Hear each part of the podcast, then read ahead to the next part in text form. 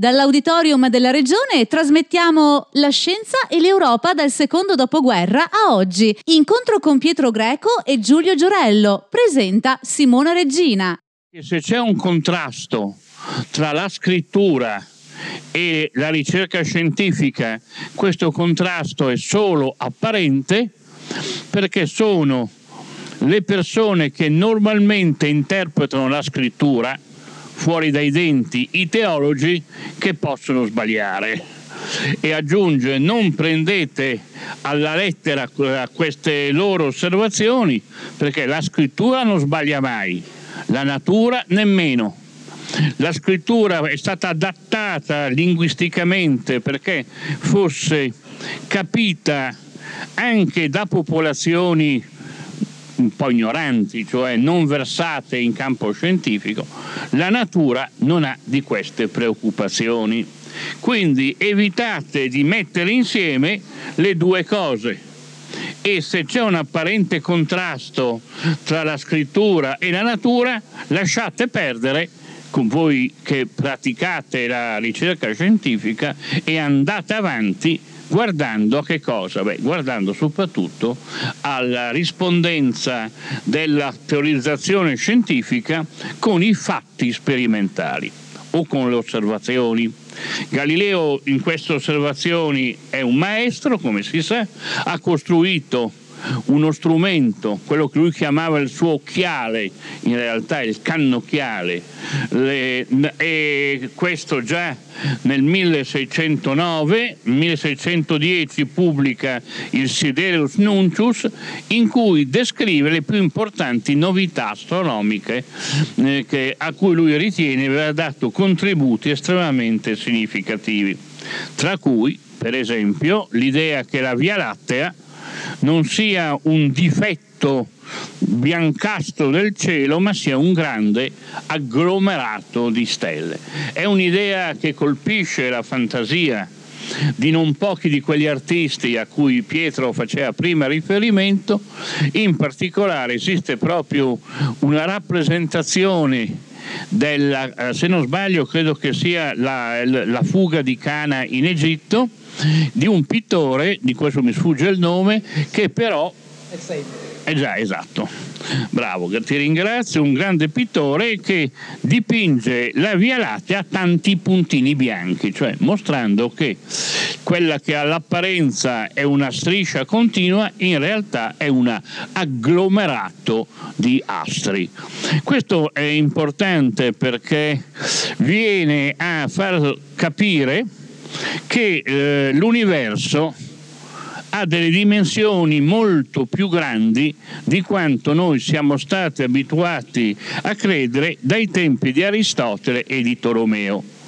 Galileo non dice mai che l'universo potrebbe essere infinito, ma c'era stato chi l'aveva detto prima di lui. Forse non è uno scienziato nel senso tecnico del termine, anche perché eh, la scienza come noi la pratichiamo oggi non c'era a quell'epoca, è però uno che è fortemente entusiasta dei risultati di Copernico. Si chiama Giordano Bruno e chiude la sua carriera sul rogo, proprio alla fine del Cinquecento, nel 1600, anno 1600. E Galileo, voi capite bene, che prende le sue cautele, non soltanto dichiarerà che lui Bruno non l'ha mai eh, letto e se ne guarda bene eh, ne dà a leggerlo, in realtà lo ha letto e una delle grandi intuizioni di Galileo il cosiddetto principio di relatività dei movimenti è tratto proprio da uno dei dialoghi di Bruno che si intitola La cena delle ceneri. Quindi vedete come la storia è complicata, è drammatica. Drammatica anche per Galileo Galilei che ormai eh, vecchio e con gravi difetti di vista, si trova sdraiato per terra di fronte al tribunale dell'Inquisizione 1633 ed è costretto ad abiurare quello che aveva sempre sostenuto, cioè la bontà della teoria copernicana, l'idea, questo è il punto scandaloso, che la Terra si muova, che sia dotata di più di un movimento e eh, nonostante questa abiura, questo va detto, la scienza va avanti. La scienza va avanti anche per merito ancora di Galileo che si mette a studiare meccanica e quella che chiameremmo la struttura fine della materia in un grande lavoro i discorsi e dimostrazioni matematiche attorno a due nuove scienze, che Galileo però si guarda bene dal pubblicare in Italia, la, le spedisce un po' più a nord, ma come diceva Pietro Greco prima, è un'Europa che c'è anche se non si è mai formata come entità riconosciuta, è semplicemente il fatto che non è uno scandalo che un italiano, anzi un cittadino fiorentino come Galileo si definiva, possa pubblicare appunto presso gli Elsevier in Olanda Pietro, solo un secondo, perché a proposito del fatto che la scienza, la scienza va avanti, mi collego ad una frase che scrivi nel libro e, eh, e, torniamo quindi all'Europa, a tempi più vicino a noi. A proposito appunto del fatto che la scienza va avanti, sottolinei più volte quanto sia importante che ci sia un flusso continuo di nuove conoscenze scientifiche, in qualche modo sottolineando l'importanza della ricerca scientifica, ma soprattutto, e già lo facevi in parte prima, della ricerca di base. Ecco, Ecco, dici l'Europa progredisce se progredisce la scienza, compie passi indietro se questo rapporto si deteriora.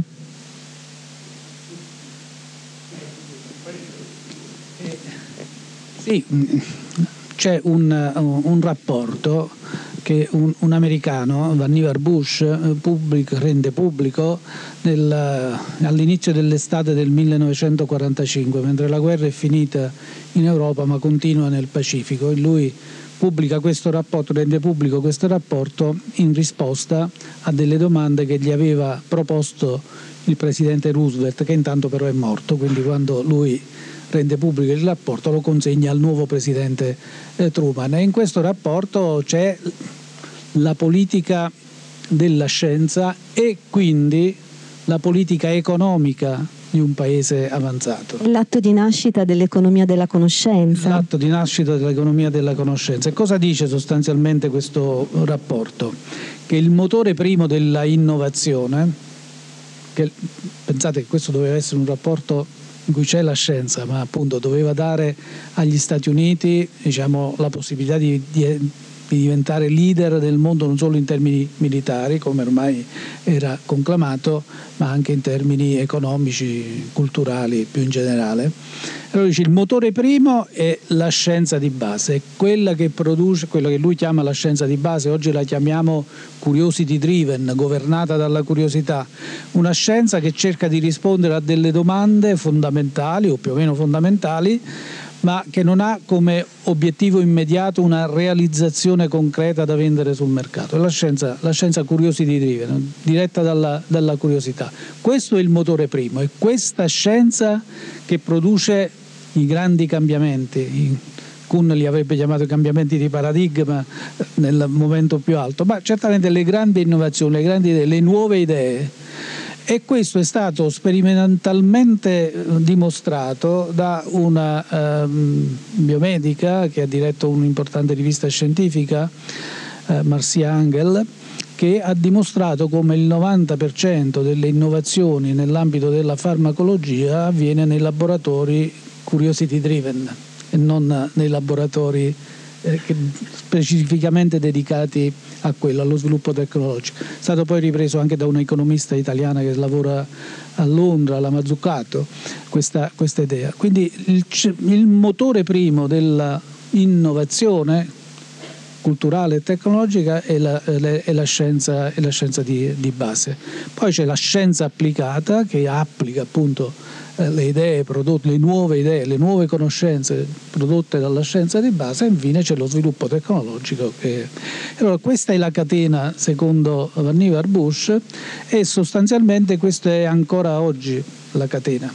E se noi ci dimentichiamo, e questo è il rischio che noi stiamo correndo, ci dimentichiamo di questa catena che, eh, e ci dimentichiamo dell'importanza della scienza di base, della scienza curiosity driven, in breve tempo eh, si bloccherà tutto il sistema. Ma che impatto ha avuto questo manifesto ehm, anche sull'Europa? Perché dall'Europa ci siamo spostati negli Stati Uniti, appunto quando è stato presentato questo rapporto e questo progetto, ecco, però di fatto ha cambiato la politica della ricerca non solo a stelle e strisce cambiato la, la, politica della ricerca a livello mondiale, ovviamente Vannevar Bush non era un fulmine al cielo sereno, prima c'erano state tante discussioni, anche tante iniziative, anche e soprattutto in Europa, per esempio la Germania già prima del, dell'avvento del nazismo aveva già intrapreso un percorso che in qualche modo teneva conto di questa ma lui l'ha esplicitata, l'ha teorizzata.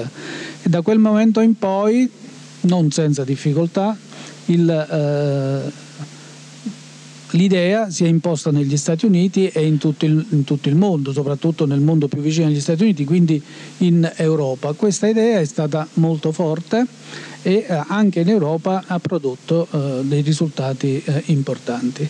Eh, ripeto, diciamo, oggi ci troviamo in una condizione che anche negli Stati Uniti e in Europa si, cerca, si tenta a dimenticare mentre mi sembra che in maniera molto contraddittoria, con, con infiniti limiti, in Oriente, in particolare in Cina, ci sia un recupero di questo sistema. Quando questo sistema non è stato applicato da paesi orientali, come è stato il Giappone, che negli anni 60, 70 ha pensato di fare a meno della ricerca di base e di correre subito alla ricerca applicata e all'innovazione tecnologica, ha avuto un rapidissimo sviluppo, ma poi è in una sostanziale stagnazione. Adesso sono vent'anni che il Giappone sta investendo molto in ricerca di base proprio perché ha capito che se non c'è quel stimolo forte che viene dalle nuove conoscenze prodotte per curiosità e, poi tutto il processo, tutto il macchinario si ferma. Infatti nel libro scrivi al declino scientifico segue il declino nella capacità di competere anche nel settore poi dei beni tecnologici. Ma a proposito di beni tecnologici, Giulio Giorello, il successo tecnologico sta diventando una sorta di, di idolo da cui fuggire? Sì, eh, questa è una bellissima domanda, è una domanda molto seria perché i rischi che eh, la tecnologia conquisti una specie di indipendenza dalla ricerca teorica di base, come ha detto prima Pietro, e che diventi quasi un feticcio eh, che eh, potrebbe avere conseguenze ben diverse da quelle speranze che noi possiamo ragionevolmente porre nello sviluppo tecnologico e questo è un pericolo, è stato segnalato da uno dei, secondo me, dei più grandi filosofi del Novecento, che non era un filosofo da tavolino, era anche un uomo d'azione. Si chiamava Bertrand Russell ed è stato tra l'altro colui che ha terminato la sua esistenza proprio protestando contro i metodi degli eh, Stati Uniti nel conflitto con il Vietnam. Bertrand Russell era convinto che una tecnologia senza riferimento alla scienza appunto diventasse un insieme di attività che potevano avere delle conseguenze contrarie a quello che uno normalmente investe nel, pro, nel programma eh, tecnologico. Il primo esempio era, per, era, secondo Russell, le tecnologie militari, le tecnologie, tra virgolette, segrete della costruzione di ordigni come la bomba atomica, quella che concluse la seconda guerra mondiale no? con i bombardamenti di eh, Hiroshima e di Nagasaki, ma poi soprattutto con le super bombe quelle che sono chiamate anche più correttamente, credo, bombe all'idrogeno, nei quali gli Stati Uniti sono i principali protagonisti, ma a poco a poco l'Unione Sovietica ancora vivente Giuseppe Stalin tende ad avvicinarsi non poco. Quindi in realtà questi tipi eh, di sviluppo può avere tutta una serie di conseguenze perverse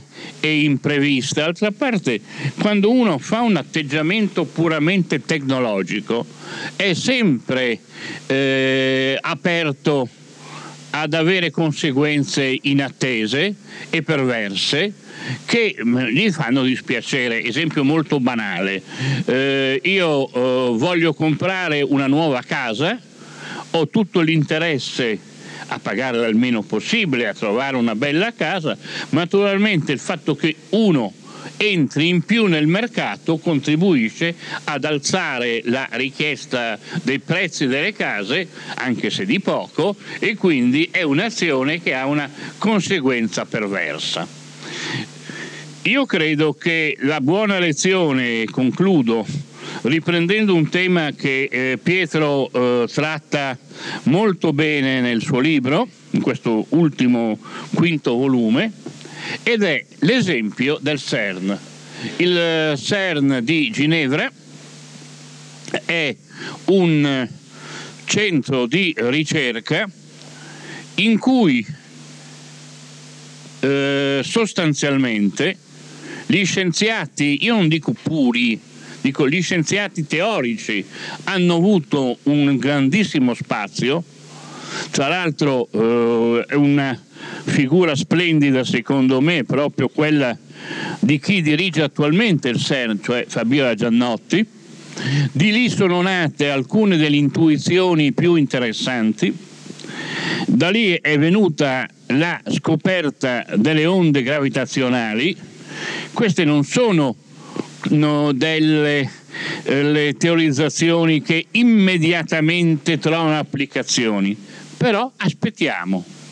Quanto si debba aspettare perché una teorizzazione funzioni non si sa, è imprevedibile.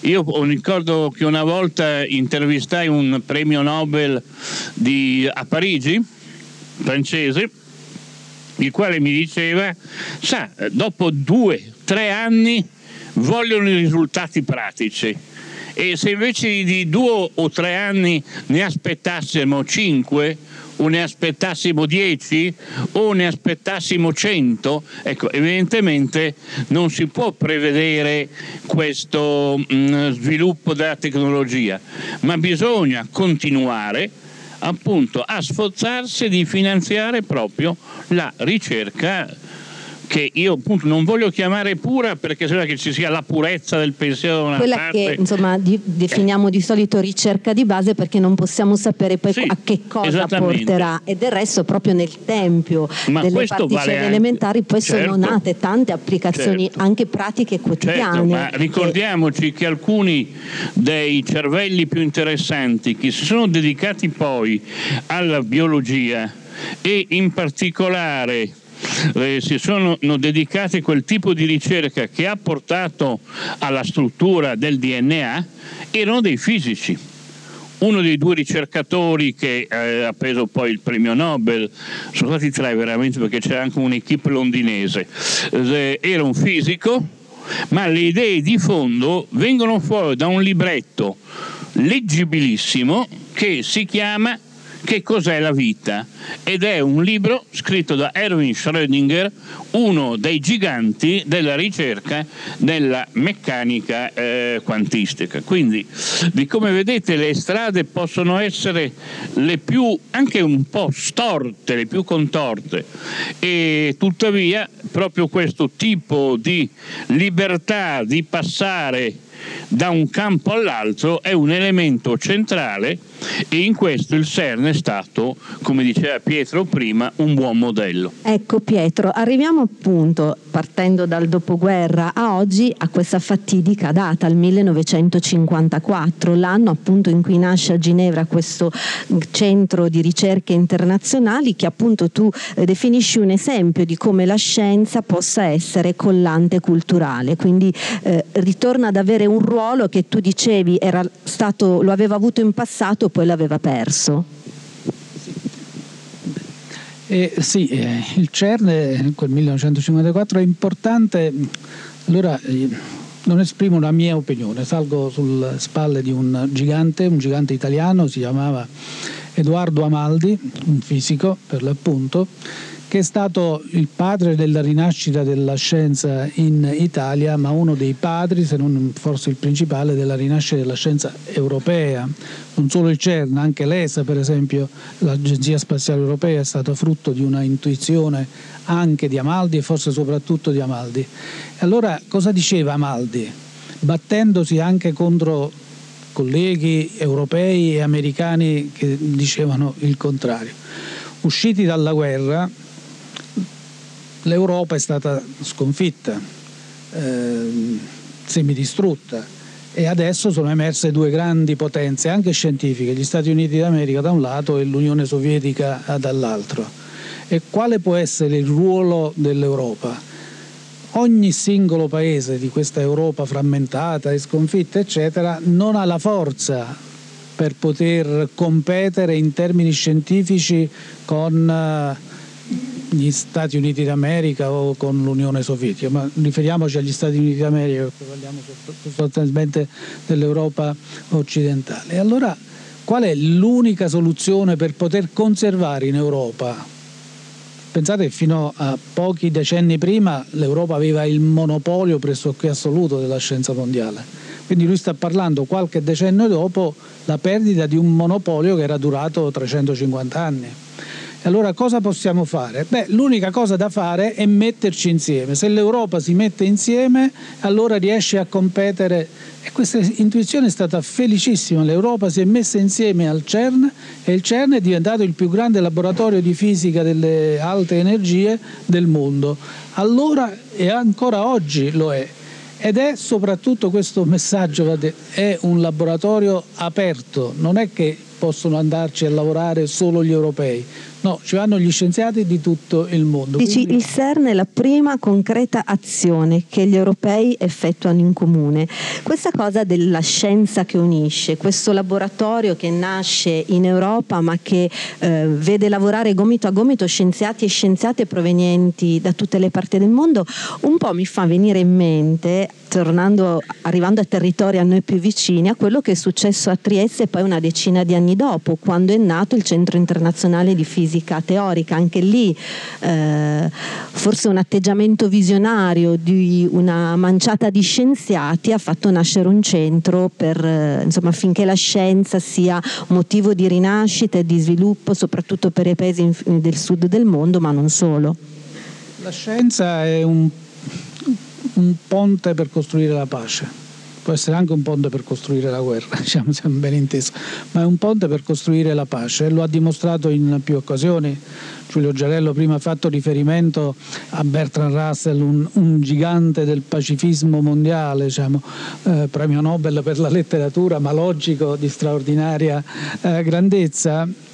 Ebbene, nel 1955 Russell firma insieme ad Einstein, poi Einstein muore prima che il manifesto venga pubblicato, questo manifesto che è ancora oggi considerato il manifesto del pacifismo mondiale, il manifesto Einstein-Russell eh, per l'appunto, a dimostrazione che la scienza può farlo. Il CERN, poi tu facevi riferimento al eh, Centro Internazionale di Fisica Teorica di Trieste che con la benedizione di Amaldi eh, eh, nasce eh, sulla intuizione di due personaggi straordinari, visionari. Uno, un fisico pa- pakistano emigrato in Occidente, Abdus Salam, che poi ottiene il premio Nobel dopo che lavorava già a Trieste, quindi in parte anche triestino come premio Nobel, anche se tutti... Bene, Abdus Salam è stato il primo premio Nobel e finora unico premio Nobel, fisico premio Nobel di origine islamica e ha lavorato a Trieste insieme a Paolo Budinic, un'altra persona visionaria, forse scientificamente Budinic non era a livello di Salam, ma da un punto di vista manageriale della costruzione è stato un genio eh, assoluto.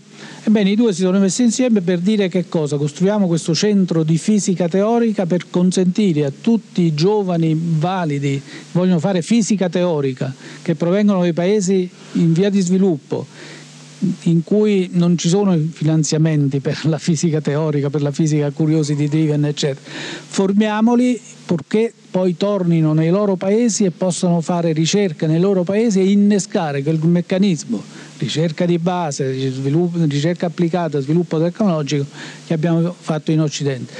E l'ICTP, questa prima cosa, ha generato il sistema Trieste, che adesso non perdiamo tempo, ma è un sistema che ha questa vocazione, ma mi preme dire che oggi c'è un luogo al mondo, un unico luogo al mondo, in cui palestinesi, iraniani e israeliani lavorano a un progetto comune per il bene del Medio Oriente. Questo posto si trova in Giordania, è diretto da un italiano che viene da Trieste, Paolucci, ed è la dimostrazione che la scienza può essere, e quando lo è, è un formidabile passo avanti verso la costruzione. Riferisci a Sesame. A Sesame, sì. Ecco, nel libro, continuando a sfogliarlo più volte, eh, sottolinei come la scienza sia stata appunto motore di sviluppo, eh, sia, de- sia, stata determinante per la rinascita dell'Europa, sia stato un collante, appunto, l'abbiamo detto, e sia stato alla base del progresso e dello sviluppo anche, anche economico. Però, lo dicevo in, all'inizio di questo incontro, eh, insomma, a volte non è stato un amore eh, totalmente corrisposto, mi riferisco riferisco appunto a questo legame che Pietro Greco eh, analizza, indaga nel libro tra la scienza e l'Europa. Ecco, se eh, guardiamo, se prendiamo in considerazione l'indicatore di spesa in ricerca e sviluppo, non dicono tutto, però qualcosa dicono Pietro Greco e poi Giulio Giorello, perché insomma sembrerebbe quasi che ad un certo punto, guardando questi indicatori, possiamo dire che la scienza, eh, anzi che l'Europa eh, si, si, dimentichi a volte di Galileo. Prima Giulio Giorello parlava di Galileo. Bene, brevissimamente, diciamo. Eh Fino a 100 anni fa l'Europa aveva il sostanziale monopolio della scienza. Pensate che sui primi 100 Nobel scientifici 91 sono stati di europei e solo 9 del resto del mondo. Quindi veramente l'Europa aveva il monopolio e anche un monopolio di investimenti. Quasi il 90% insomma, degli investimenti mondiali erano ad opera di paesi europei. Oggi l'Europa investe in ricerca e sviluppo, che è un indicatore molto rozzo, ma insomma è un indicatore meno della media mondiale. Oggi la Cina, sia in termini assoluti, è un grosso paese, in termini assoluti ci vuole poco, ma anche in termini relativi spende più dell'Europa. Gli Stati Uniti spendono quasi il 50% in più eh, dell'Europa, il Giappone eh, ancora ancora di più e così via. Quindi l'Europa eh, rischia di trovarsi ai margini dello sviluppo scientifico, che non è solo alimentato dai finanziamenti, ma è anche alimentato, non puoi fare ricerca di altissimo livello senza eh, finanziamenti. Pensate che, e chiudo, Enrico Fermi è andato negli Stati Uniti d'America fine del 1938, dopo le leggi razziali, il momento di massima crisi europea con la scienza, non, moglie, non solo perché la moglie era ebrea, ma non avendo un lavoro, lavorava a casa, non aveva problemi in quel momento, ma è andato via perché ha chiesto dei finanziamenti a Mussolini per costruire gli acceleratori di particelle, che erano la nuova frontiera della ricerca, Mussolini glieli ha negati e lui dice vado negli Stati Uniti d'America perché? perché io sono il leader mondiale della ricerca nucleare. Roma era la capitale mondiale della ricerca nucleare. E quindi per pochi finanziamenti allora abbiamo perso questo. E lui è andato negli Stati Uniti d'America perché lì c'erano i finanziamenti per poter fare una ricerca al suo livello. Quindi i finanziamenti non sono tutto ma sono un elemento assolutamente necessario. Ecco Giulio Giorello eh, l'Europa quindi più anche in passato ha vissuto momenti di crisi con, con la scienza.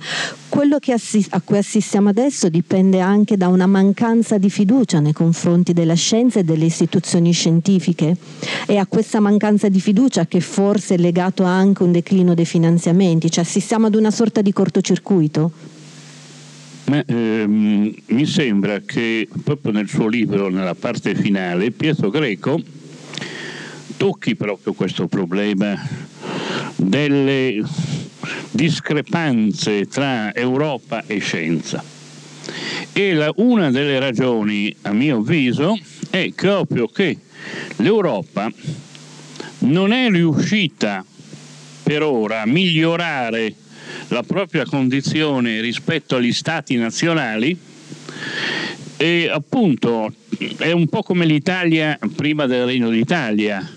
C'era come espressione geografica, c'era come grande riferimento per gli artisti, ma non aveva le strutture istituzionali adeguate per le forme di progresso che si stavano sviluppando. Io penso che l'Europa sia in questa situazione. Allora, eh, Pietro Greco pone due problemi alla fine del suo libro entrambi interessanti, uno l'abbiamo toccato qui, come non perdere il, il valore della ricerca teorica di base, che poi non sono soltanto idee, sono anche strumenti e laboratori, primo. Ma il secondo problema è come rifare una coscienza europea. Questo è un problema molto più delicato perché eh, contro eh, le istituzioni europee, contro Bruxelles e, e contro anche Strasbourg, ci sono tutta una serie di forze politiche in Europa e d'opinione che sono violentemente anti-europee. Ne abbiamo visto recentemente nel caso dei migranti, ma non è soltanto questo elemento di crisi, c'è qualcosa di più. Pensate per esempio alla farsa, perché è una farsa politica, se non fosse tragica, costituita dalla Brexit britannica.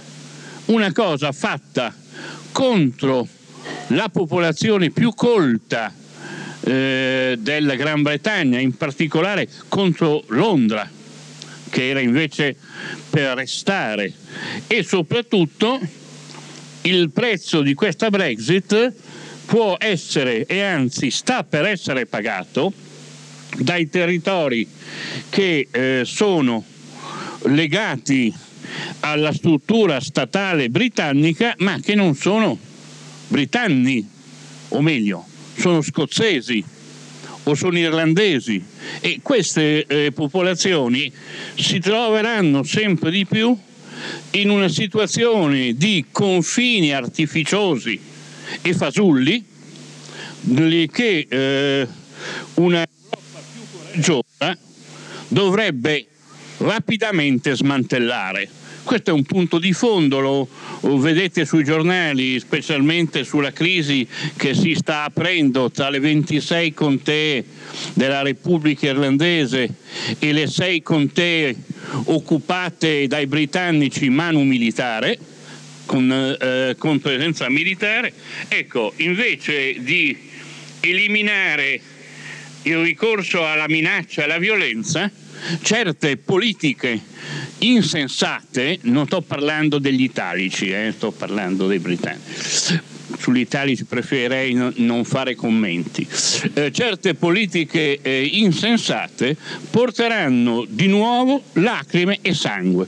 Beh, io credo che una coscienza europea deve proprio nascere su questi punti, cioè sulla richiesta di un'Europa più unita e più forte, certo rispettosa delle differenze culturali, nessuno pretende che si imponga l'inglese eh, in Italia ovunque, anche perché se gli inglesi se ne vanno via non è che piangiamo, ecco, piangiamo perché perdiamo i contributi di due grandi popoli come il popolo irlandese e il popolo scozzese, ma degli inglesi li lascerei con la loro politica da quattro soldi, però questa politica da quattro soldi è una, una miccia che può dare poi forza anche a politiche repressive delle minoranze di altri paesi, con l'esempio, pensate alla situazione dell'Ungheria di Viktor Orban, ecco, tanto per,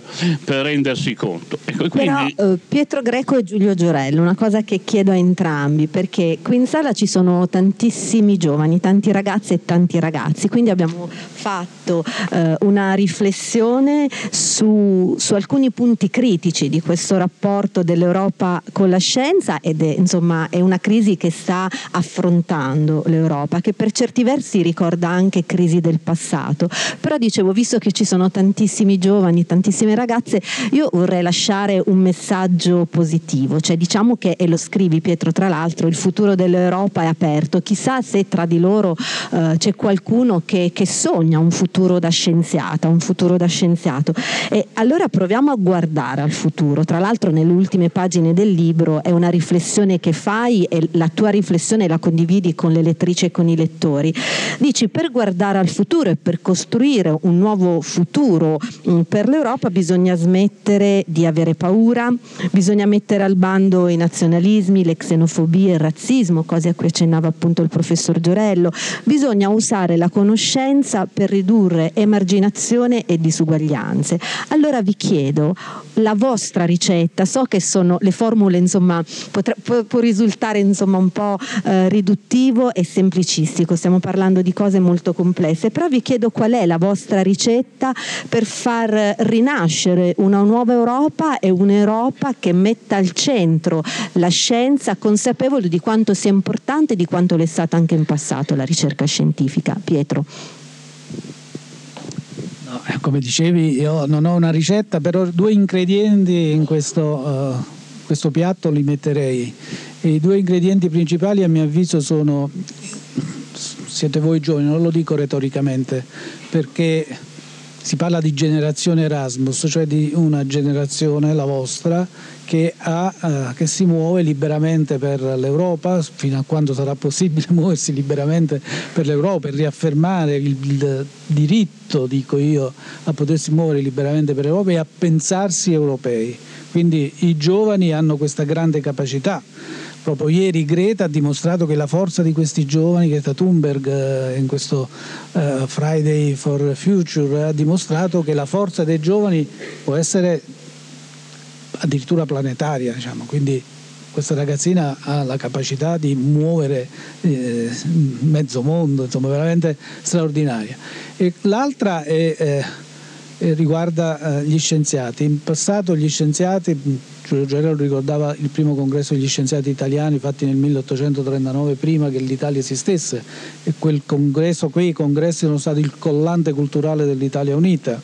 Ecco, quindi gli scienziati hanno una grande funzione. Allora la comunità scientifica europea deve assumersi fino in fondo questa responsabilità insieme ovviamente ad altre comunità, le comunità degli intellettuali più in generale, ma non solo degli, degli intellettuali, tante altre forze eh, sociali, perché è, deve avere la consapevolezza del suo ruolo, che molto spesso la perde, nel senso che molto spesso la ricerca quotidiana ti impegna eh, tutto il tempo e tutte le energie, ma deve avere questa consapevolezza politica. La comunità scientifica ha anche un ruolo di tipo politico e, e quindi deve essere uno dei fari intorno a cui si costruisce la coscienza europea. Ovviamente i filosofi sono in primo piano chiamati a, a schierarsi intorno a questo. Nel libro eh, dà delle indicazioni, alcuni ingredienti li metti nel piatto e vorrei una tua breve riflessione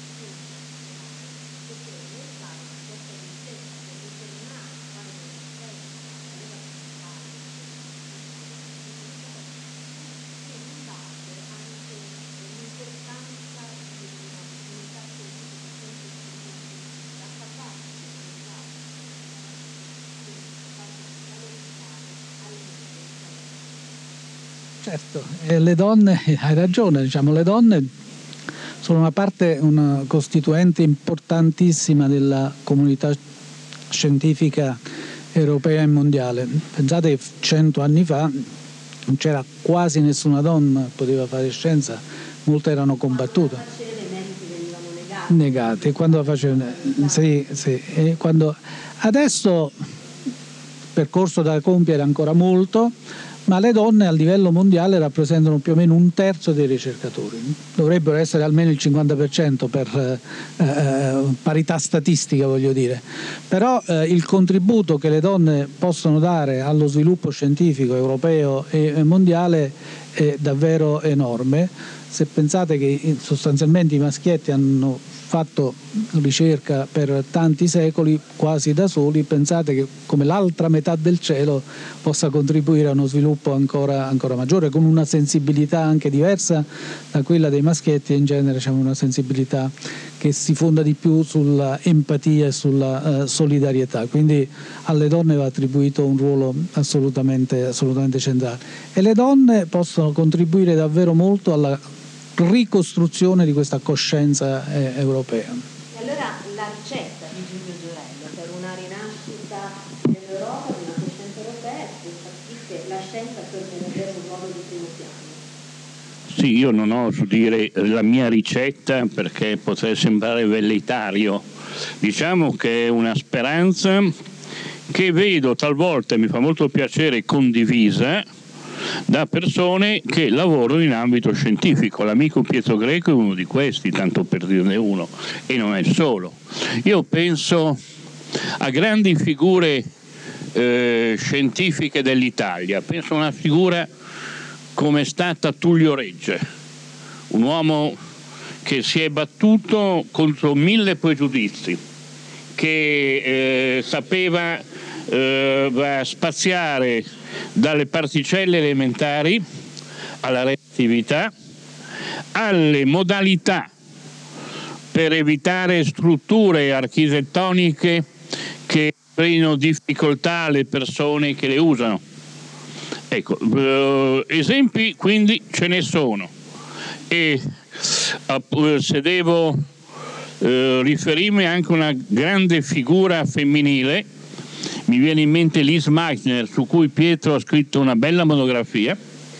Liz Meitner è stata una delle persone che ha portato, tra l'altro, allo studio della fissione nucleare, quindi di importanza grandissima. Quando lavorava, mi sembra, con Max Planck, che pure era un, una persona aperta per l'epoca, quasi un socialista, stato uno dei primi che ha valorizzato la relatività di Einstein, però lì Meitner non stava negli uffici vicino quello alla stanza di Planck, stava nel cortile in una, eh, in una cappannuccia che, si, che chiudeva il prato dell'istituto scientifico. Ecco, queste cose non devono succedere più. Tra l'altro eh, una delle altre persone su cui Pietro ha lavorato e che mi piace qui ricordare è stato il grande esempio che per la divulgazione scientifica, per una scienza integrata con la democrazia e per la liberazione eh, delle donne da condizioni che sono vergognose anche e soprattutto per le società democratiche, è stata una grande figura come Margherita Hack, i cui scritti vi invito a leggere perché si tratta di una testimonianza umana di primo ordine. Tra l'altro eh, anche di Margherita Hack è curato un profilo sempre per l'Attino d'Oro. Um, io avrei tante altre domande perché il libro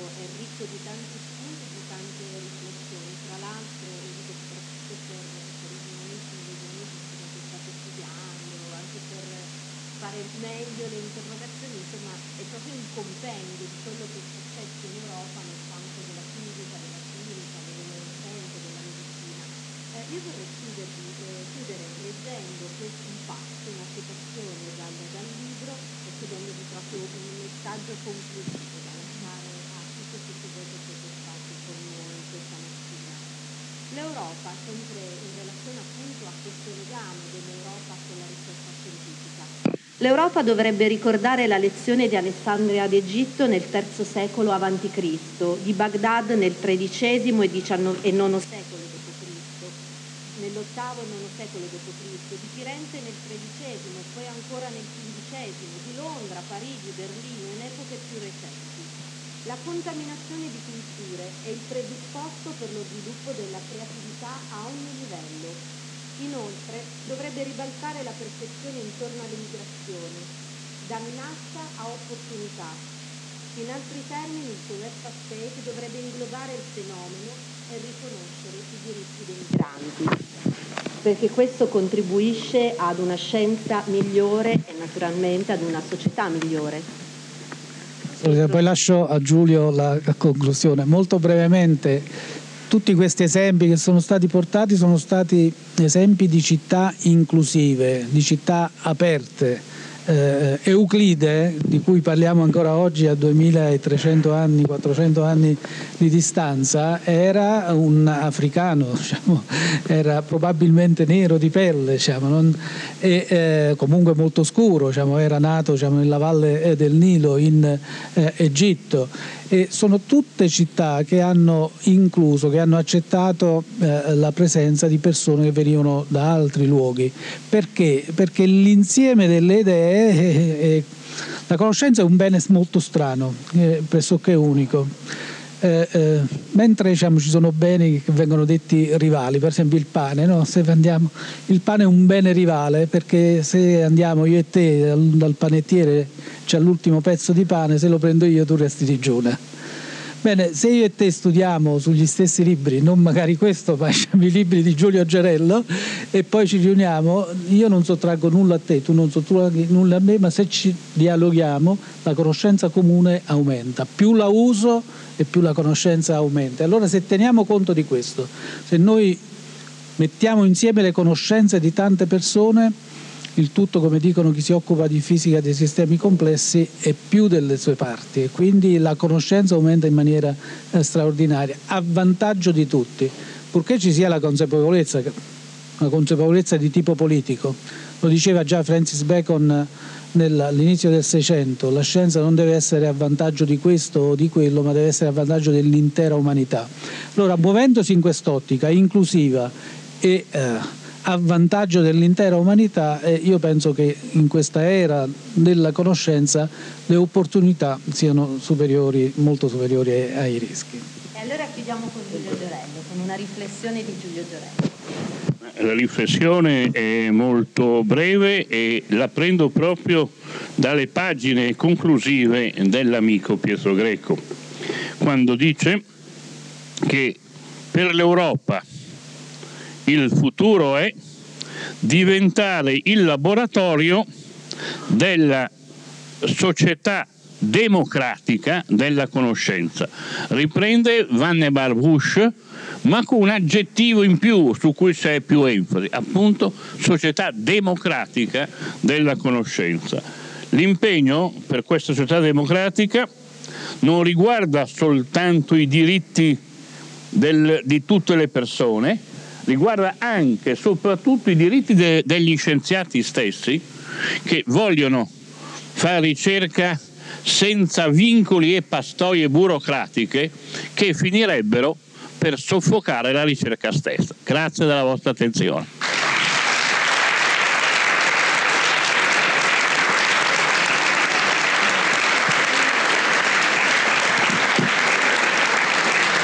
Grazie ancora Pietro Greco, grazie ancora Giulio Giorello, grazie a tutte e tutti voi, buon proseguimento di Pordenone Legge e vi ricordo il libro di cui abbiamo parlato, La scienza e l'Europa dal dopoguerra a oggi. Buona giornata.